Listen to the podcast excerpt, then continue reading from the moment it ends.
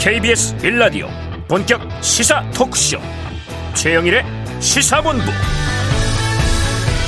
안녕하십니까? 최영일의 시사본부 시작합니다. 어제 끝난 민주당 전당대회. 자 이변 없이 이재명 의원이 당대표로 선출됐습니다. 자 오늘 오후에 문재인 전 대통령과 만날 예정이고요.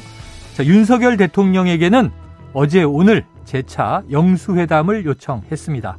자 민생 대책에는 최대한 협력하겠다. 이런 메시지도 나왔는데요. 자, 윤 대통령은 제1당 신임 대표에게 축하난을 보낼 예정입니다. 내일 전달된다고 하고요. 자, 축하와 함께 어떤 메시지로 화답했을까? 주목되는 대목입니다.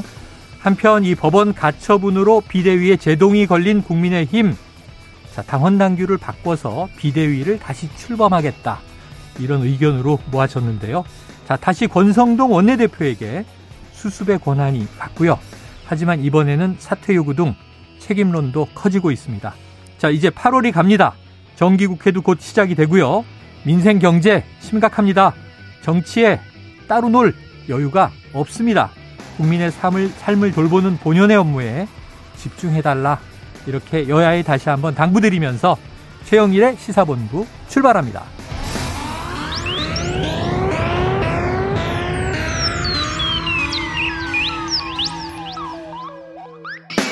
네, 오늘 1부에서는요, 오늘의 핵심 뉴스 한입에 정리해드리는 한입뉴스 기다리고 있고요. 2부 10분 인터뷰, 고민정 더불어민주당 최고위원을 연결해서 당선 소감과 각오, 앞으로의 행보 들어보겠습니다. 이어서 일석이조와 국제본부도 준비가 돼 있습니다. 한 입에 쏙 들어가는 뉴스와 찰떡궁합, 이 디저트송 신청 기다리고 있으니까요. 오늘 뉴스에 어울리는 노래가 있으면 문자 샵 9730으로 자유롭게 보내주시기 바랍니다.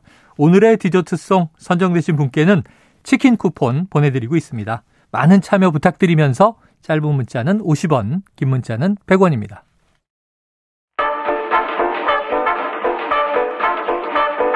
최영일의 시사본부 한입뉴스 네, 월요일입니다. 또 뉴스가 쏟아지고 있죠. 오늘의 핵심 뉴스를 한입에 정리해 보겠습니다.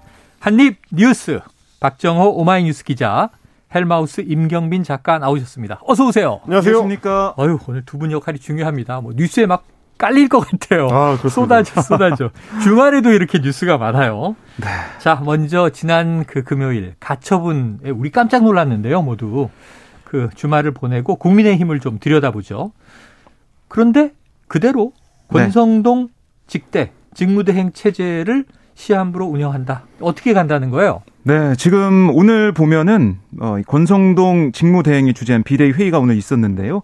거기서 만장일치로 결론 내린 게 네. 추석 전까지 새 비대위를 구성하겠다 어. 이 얘기예요. 아, 그렇게 이제 구성하려면 당원 당규상 잘못된 부분이 있거나 음. 법적으로 문제가 될 수 있는 것들을 찾아서 고치겠다라는 게 오늘 비대위의 결론이고 네. 그러기 위해서 내일 빠르면 내일 의총을 열어서 어떻게 이거를 수정하고 고치고 일정을 어떻게 할지 이걸 논의하겠다라고 얘기를 했습니다. 음. 그리고 이제 주호영 비대위원장이 직무정지가 돼서 지금 권성동 원내대표가 직무대행을 하고 있는 셈인데 네네. 근데 지금 그 법원 결정이 나왔다고 해서 비대위가 다 사퇴해 버린다면 어. 지도 체제가 붕괴되는 건데 없는 거 아니냐. 네네. 그거는 안 된다. 그래서 지금 임시 이제 비대위 이 체제로 가면서 어, 비대위원장 직무 대행 역할을 권성동 원내대표가 하면서 음. 당원 당규 개정을 위한 상임 정국의 개최 등을 추진하겠다. 이렇게 오늘 결론을 내렸습니다. 자, 또 의총을 연다. 지난 음. 이 토요일에 긴급 의총을 열어서 이렇게 결정이 된 거잖아요. 근데 이제 비대위가 정상화가 안 되니까 새 비대위를 또 출범한다. 그렇죠. 아니, 그러니까 보면 볼수록 비상 상황이 맞긴 맞아요. 그런데 지난주 가처분의 내용을 들여다보면 지금 비대위가 출범하게 된 과정의 첫 단계에서 비상 상황이 아닌데 좀 인위적인 비상 상황을 만든 게 문제가 됐던 거잖아요. 그러면 지금 새 비대위로 간다. 이게 임 작가님 절차적으로 네. 문제 없습니까? 맞습니까?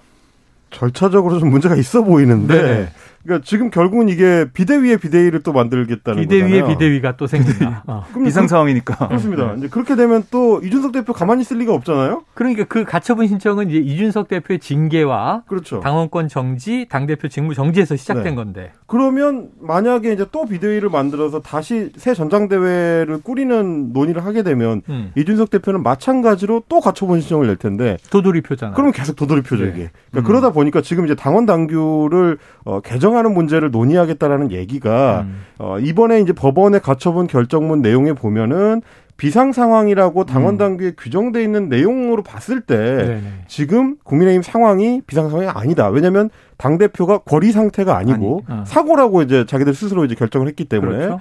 어 그리고 이제 또 다른 한편에서는 최고위원 회의가 기능 상실 상태가 돼야 되는데 음. 최고위원은 뭐 사퇴를 했더라도 다시 뽑으면 되는 그렇죠. 거, 다시 네. 선임하면 되는 거기 때문에 이게 기능이 멈춰선 상태가 아니라서 당연 당규에 규정된 비상 상황이 아닌데 왜 비대위를 만들고 그걸로 전당대회를 하려고 하느냐라고 지적을 받은 거거든요. 음.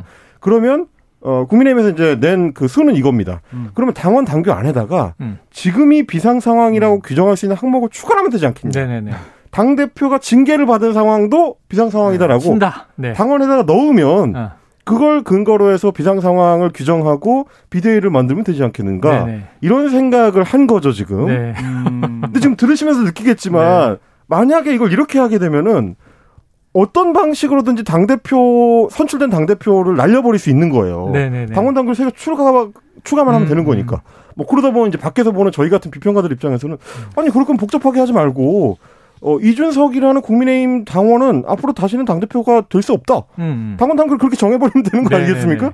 그러니까 이렇게 극단적으로도 갈 수 있기 때문에 네. 지금 상황에 대해서 국민들의 시각이 그렇다는 거를 여당이 좀 인지를 하고 움직였으면 좋겠는데 네네. 굉장히 좀 급해 보이고 어, 너무 좀 조급하게 일을 추진한 것 같은 인상을 좀 지우기 어렵습니다. 자, 정당의 헌법 이렇게도 얘기하는 당헌 그리고 우리가 뭐 법이나 우리가 일반인들이 또 지키는 헌법 법률도 마찬가지죠. 명분 그리고 다수에게 적용되는 그 사회 질서를 보호할 수 있는 것이냐 이런 명분이 중요한데 특정한 타겟을 이제 염두에 두고 가면 그래서 민주당이 지금 당헌 80조가 논란이 있었던 음. 거잖아요. 네. 이게 사당화냐, 특정인을 보호하기 위한 방탄이냐. 그런데 지금 오히려 또 다르게 여권 내에서는 이게 특정인을 겨냥한 당헌 당규가 개정된다면 음. 국민들은 어떻게 볼 것인가 이런 걸 정치권이 좀 염두에 두어 주셨으면 좋겠고요. 자 그런데 지난주 토요일 긴급 의총 한 명도 빠지지 마라 이런 얘기가 나왔는데 권성동 원내대표로 계속 권한이 돌아가잖아요.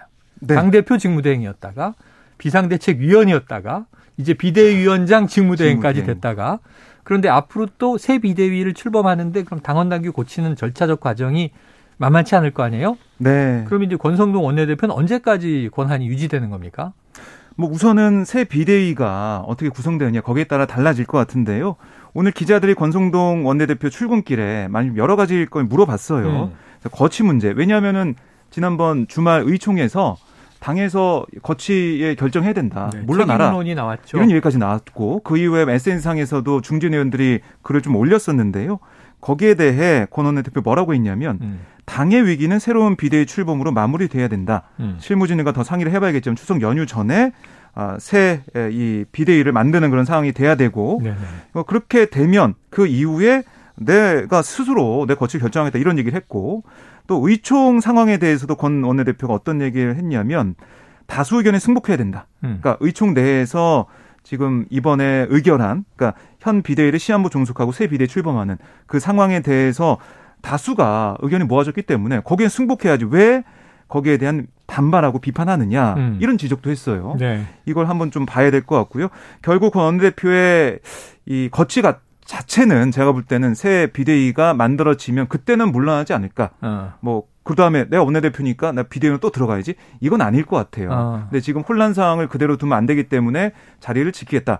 하지만 나는 자리에 연연한 사람이 아니다. 이런 얘기를 하고 있습니다. 네. 그 이준석 대표식으로 좀 비유를 드리자면 음. 그 영화 그 어벤져스 시리즈 중에서 닥터 스트레인지의 그 대혼돈의 멀티버스라는 영화가 있습니다. 가장 최근 작품이잖아요.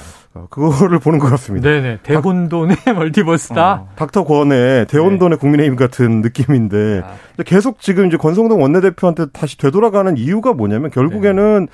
문제가 발생했는데 그 문제를 어떻게 인식하느냐의 문제인 거예요. 그러니까 이준석 전 대표를 계속 이제 문제의 핵심이라고 인식하다 보니까 이준석 대표한테 집중해서 이 상황을 정리하기 위해서는 권성동 원내대표는 그만두고 싶어도 그만두지 못하는 거죠. 네네.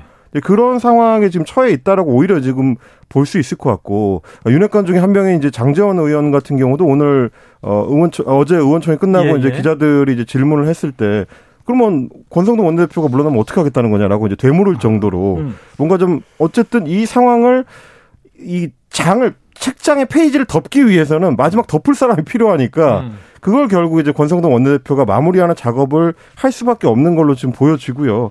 말씀하신 것처럼 새 비대위가 꾸려지게 되면 권성동 원내대표도 그만두고 새 원내대표를 뽑게 될 것 같긴 합니다. 네. 자, 음. 그래요. 지금 뭐 이 보도를 보면 조경태 의원이 이제 원내대표 즉 사퇴를 요구했다.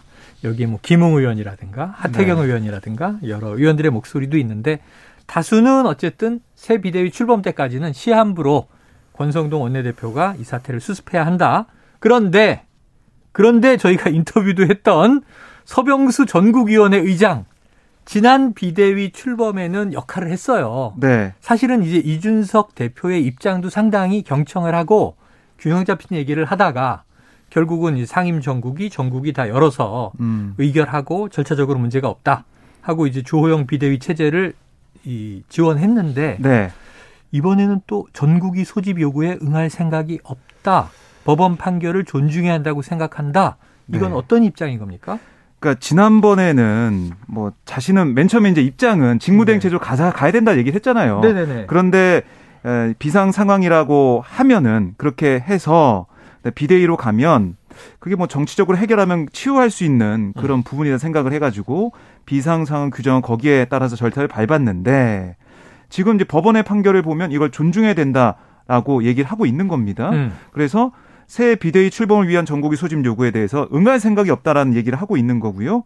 그러니까 지금 법원은 비상 상황이라고 하는 자체를 인정하지 않은 건데 그런데 다시 비대위를 어떤 방법으로 만들 것인지 아무리 당원 당규를 고친다고 하더라도 어떻게 해야 할 것인지 잘 모르겠다. 음. 어, 이렇게 서병수 의장이 네. 얘기를 했고, 그러니까 이 계속해서 만약에 아, 전국을 열어 가지고 뭐 이거를 어떻게 당원 당규 고쳐가지고 한다고 하더라도 만약에 법원에서 어, 또 다시 부정하게 되고 음. 그거를 잘못됐다라고 판결하게 되면 다시 또 도돌표 도돌표가 아니야 그런 얘기 하는 것 네네네. 같아요.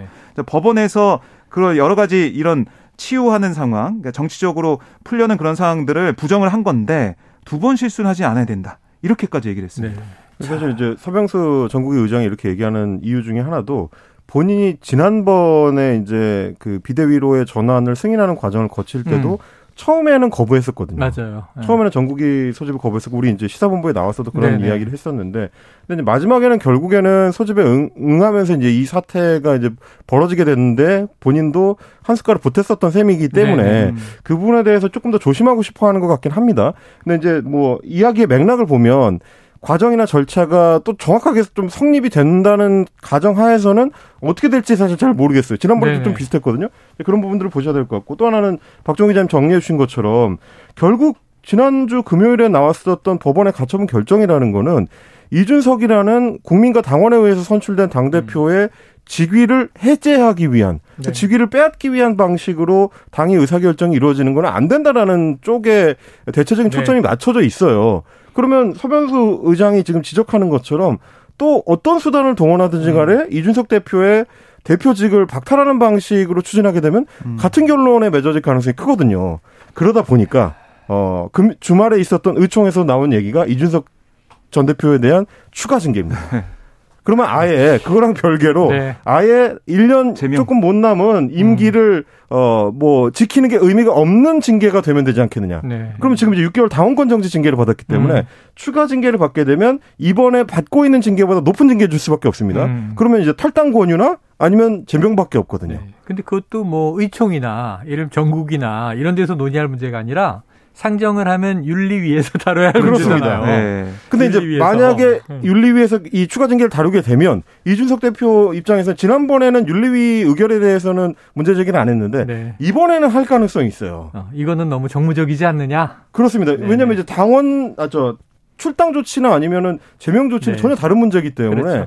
그러면 만약에 법원에서는 또 그 사안을 어떻게 다룰 것이냐. 어, 네. 또 가처분이 그러니까 어떻게 될 것이냐. 계속해서 사법 리스크가 야. 지금 잠재해 있는 상태인 거죠. 뭐 대혼돈의 멀티버스 네. 아니고 대혼돈의 도돌이표인데요. 계속 도돌인데 시작으로 네. 돌아가 보면 자 징계 받았다. 예. 최고위원들이 하나둘 사퇴하더라. 음. 근데 사퇴한다고 했던 최고위원들이 다시 모여서 우리 비상 상황이니까 상임 전국위에서 비상 상황으로 규정하고 비대위 출범해 주세요라고 의뢰를 한 거잖아요. 네. 거기서부터 이제 상임 상임 전국위가 이 비상 상황 맞습니다 하고 쭉 간 건데 그렇습니다. 그게 다 법, 률적으로는 음. 실체적 하자가 심각하다. 네. 돌아가시오 이렇게 된 건데 이제 또 한다는 거잖아요. 네. 그 과정을 또 야, 생각만 해도 지금 어제 시사본부 앞으로 지금 몇 달 동안 이 얘기를 해야 돼요.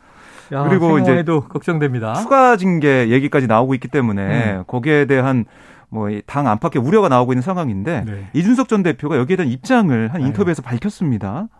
아, 유튜브에 공개된 영남일보와의 인터뷰 영상에서 어떤 얘기를 했냐면 긴급 의총에서 이 전 대표에 대한 추가 징계를 윤리에 요구하기로 했다란 질문에 이렇게 얘기했어요. 아니 의총에서 윤리위에 지령을 내린 듯한 모습 그 자체를 국민들께서 이례적인 상황이라고 판단하고 계실 거다. 음. 아, 그리고 원래 대한민국 국민이 다 정당의 윤리라는 곳이 뭐 하는 곳인지 관심 갖기도 참 힘든데 음. 최근 윤리의 역할에 대해 많은 국민이 뭐 저런 정치적인 행동을 하느냐라고 오해할 만한 부분도 있었던 것 같다. 네 꼬집었고 그러면서 무리수를 덮으려고 또 다른 무리수 일으키다든지 논란을 덮으려고 또 다른 논란을 만든다든지 이런 건 안 했으면 좋겠다. 이게 꼬집었습니다. 네. 아유, 정말 이 얘기를 언제까지 하고 네. 제가 고등학교 때 제일 싫어했던 게 합창곡에 도돌이표가 많은 거예요. 아, 맞아요. 그럼 다 불렀는지 알았더니 또 돌아가서 또 불러야 돼. 악보는 짧은데 계속 부르고 있어요. 네, 근데 그거보다 이제 더 네. 고통스러운 거는 도돌이 표가 많은데 돌림 노래일 경우죠. 아, 지금 제가 봤을 때는 지금 네. 국민 상황에는 그게 더 왔습니다. 도돌이표인데 돌림 노래다. 자, 지금 이제 이준석 대표 원래 전 대표라고 또 부르다가 가처분 이후에 이제 아. 대표 직무정지된 대표인데 여기에 대해서 지금 어, 대통령실의 심경도 상당히 복잡할 것 같아요. 그러니까 사실은 비상 상황으로 규정되는 최고위에서의 분란 와중에 문자 유출이 한 번 있었고 그 외에는 뭐 별 특이한 사건은 없습니다. 윤석열 대통령 이 여당의 대혼돈에 대한 반응 사실은 연찬회에 이례적으로 참석해서 중요한 메시지까지 냈잖아요. 그게 이제 언론 보도에서 많이 좀 희석돼 버렸는데 어떤 입장 냈습니까? 네, 오늘 용산 대통령실 출근길 문답에서 기자가 이제 물어봤어요. 대통령이 역할을 해야 한다는 얘기도 나온다. 이런 얘기를 했죠. 근데 제가 이렇게 뭐 짧게 기자는 질문했지만 거기에는 여러 가지 게 담겨 있을 것 같습니다. 왜냐하면 지금 당내에서도 이 문제 자체가 이준석 전 대표와 대통령 사이에 그러니까 이른바 체리따봉 그 문자로 인해서 증폭이 됐으니까 음. 거기에 대한 입장 표명을 좀 해야 되는 거 아니냐 그런 취지의 질문이라고 저는 좀 느껴졌었는데요.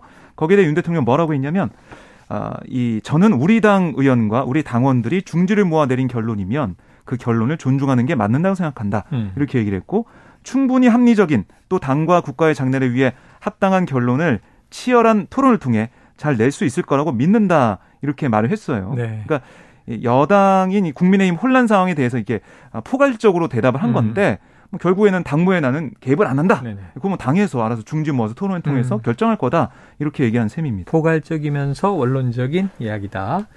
야, 이 와중에 지금 뭐 국민의힘 단톡방 안에서는 김병우 의원과 배현진 의원이 또 거친 설전을 벌이고 유승민 전 의원은 의인 10명이 없다. 이렇게 한탄을 했더니 장혜찬 이사장이 인용을 한 거죠. 장혜찬 이사장이 또 반론을 제기하고 박정호 기자가 정리를 해주셨지만 네. 결국은 정치적으로 풀지 못해서 사법 리스크가 돼버린 건데요. 네네. 그러니까 대통령과 이준석 대표, 그러니까 대통령과 집권 여당 대표 사이에 불화와 깊은 불신 음. 그걸 어떻게 해결할 것인가의 문제인데 문제는 지금 대통령이나 대통령실에서는 당무니까 개입하지 않는다는 원칙을 어, 표면적으로는 강조를 하면서 네. 대통령은 체리따봉 문자 메시지를 보낸 게 음, 드러났고 음. 그리고 또 이제 공식적으로도 연찬회에 참석을 하는 행보를 또 보였지 않습니까? 네네. 그렇게 보면 굉장히 모순적으로 보여요. 음. 그러니까 국민들 입장에서는 그렇게 뭐 직간접적으로 관여를 할 거면 어, 이준석 대표하고 정확하게 풀어라 음. 라는 요청을 여론 입장에서 할 수밖에 없는데 그럼에도 불구하고 그렇게 하려면 결국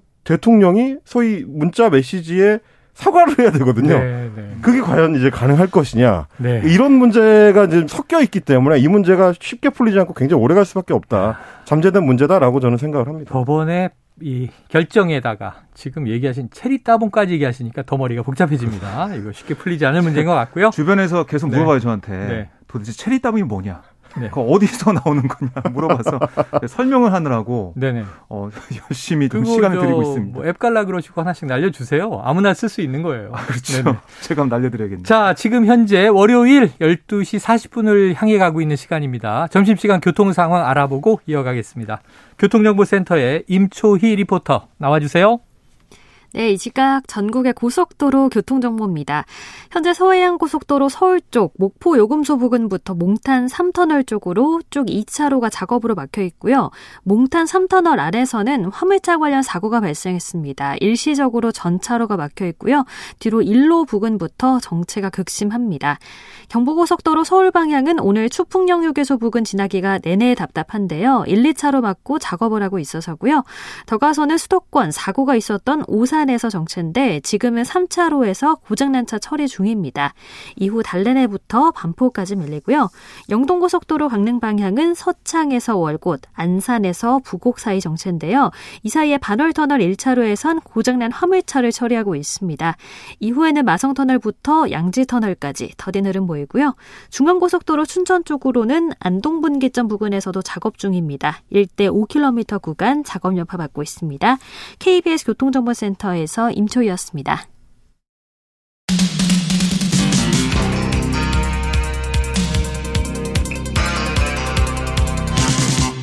최영일의 시사본부 부족한 저를 더불어민주당 대표로 선출해 주심에 대해서 무한히 감사드립니다. 절망에 빠진 국민을 구하라.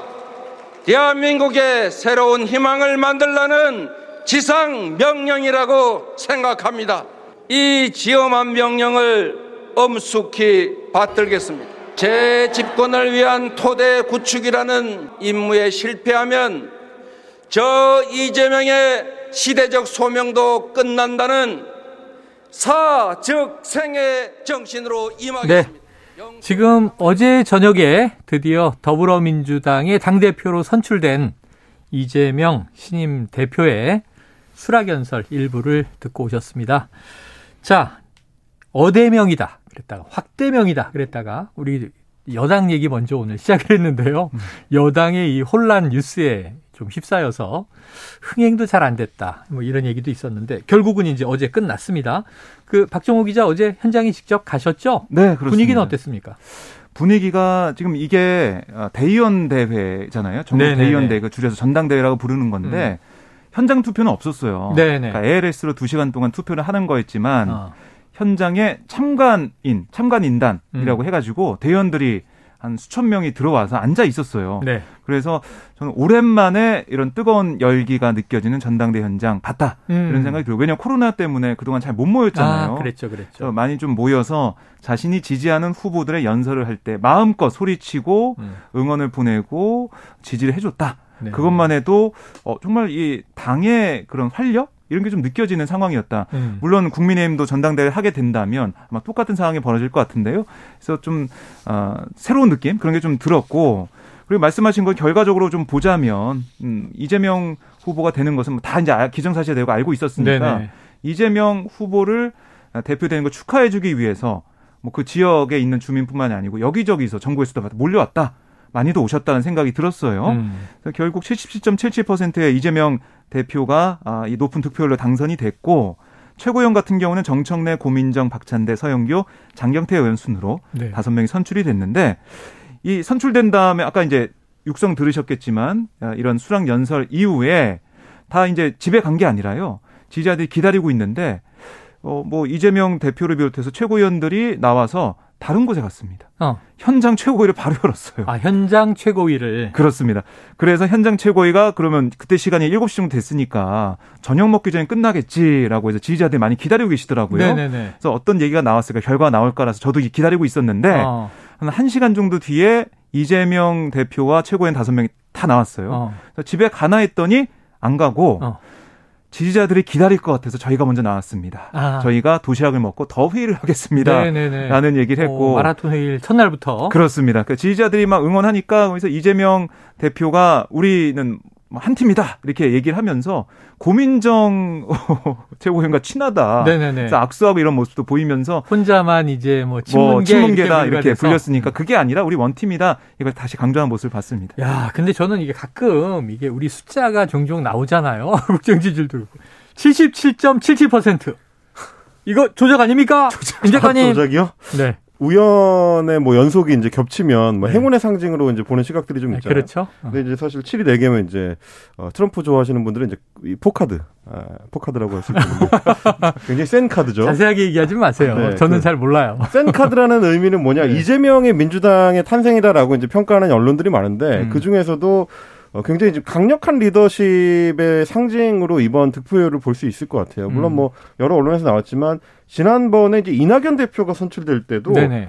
엄청 높은 득표율이었거든요. 예, 60%였기 예, 예. 때문에 그것만 해도 굉장히 높은 득표율인데. 근데 이게 좀 역대 최대 득표율이라면서요? 민주당 계열 정당에서는 네. 이제 굉장히 높은 그러니까 2014년에 음. 창당한 이후로 더불어민주당 중에서는 이제 최고이기도 하고 이례적으로 높은 득표율이기도 하고 동시에 최고위원 다섯 명 선출하는데 네명이 이제 친 이재명계 인물이 들어가고 고민정 의원도 물론 이제 뭐 어, 친 이재명계까지는 아니더라도 이제 비 이재명계 중에서도 뭐 강성은 아닌 뭐 네, 이런 그러니까 인사가 반명계는 아닌 그렇습니다. 이제 그렇게 들어가 있다 보니까 리더십 자체가 굉장히 이례적으로 강력하게 형성이 될 수밖에 없을 것 같고요. 제가 이제 뭐 개인적으로 평가하기로는 김대중 총재 이래로 어, 뭐 아마 이제 가장 강력한 당 대표가 아닐까. 음. 왜냐하면 이제 본인의 어떤 지지도도 높고 최고위원회도 거의 완전 장악을 한 상태고 뭐 이렇기 때문에 상당 기간 동안에는 강력한 당권을 행사할 수 있을 텐데 문제는 지난 대선 때하고는 다르게 아, 대선은 이제 연합으로 음. 이제 치러지는 선거지만 앞으로는 온전히 본인의 책임으로 돌아올 수밖에 없다. 네. 당권을 권한을 완전히 몰아줬기 때문에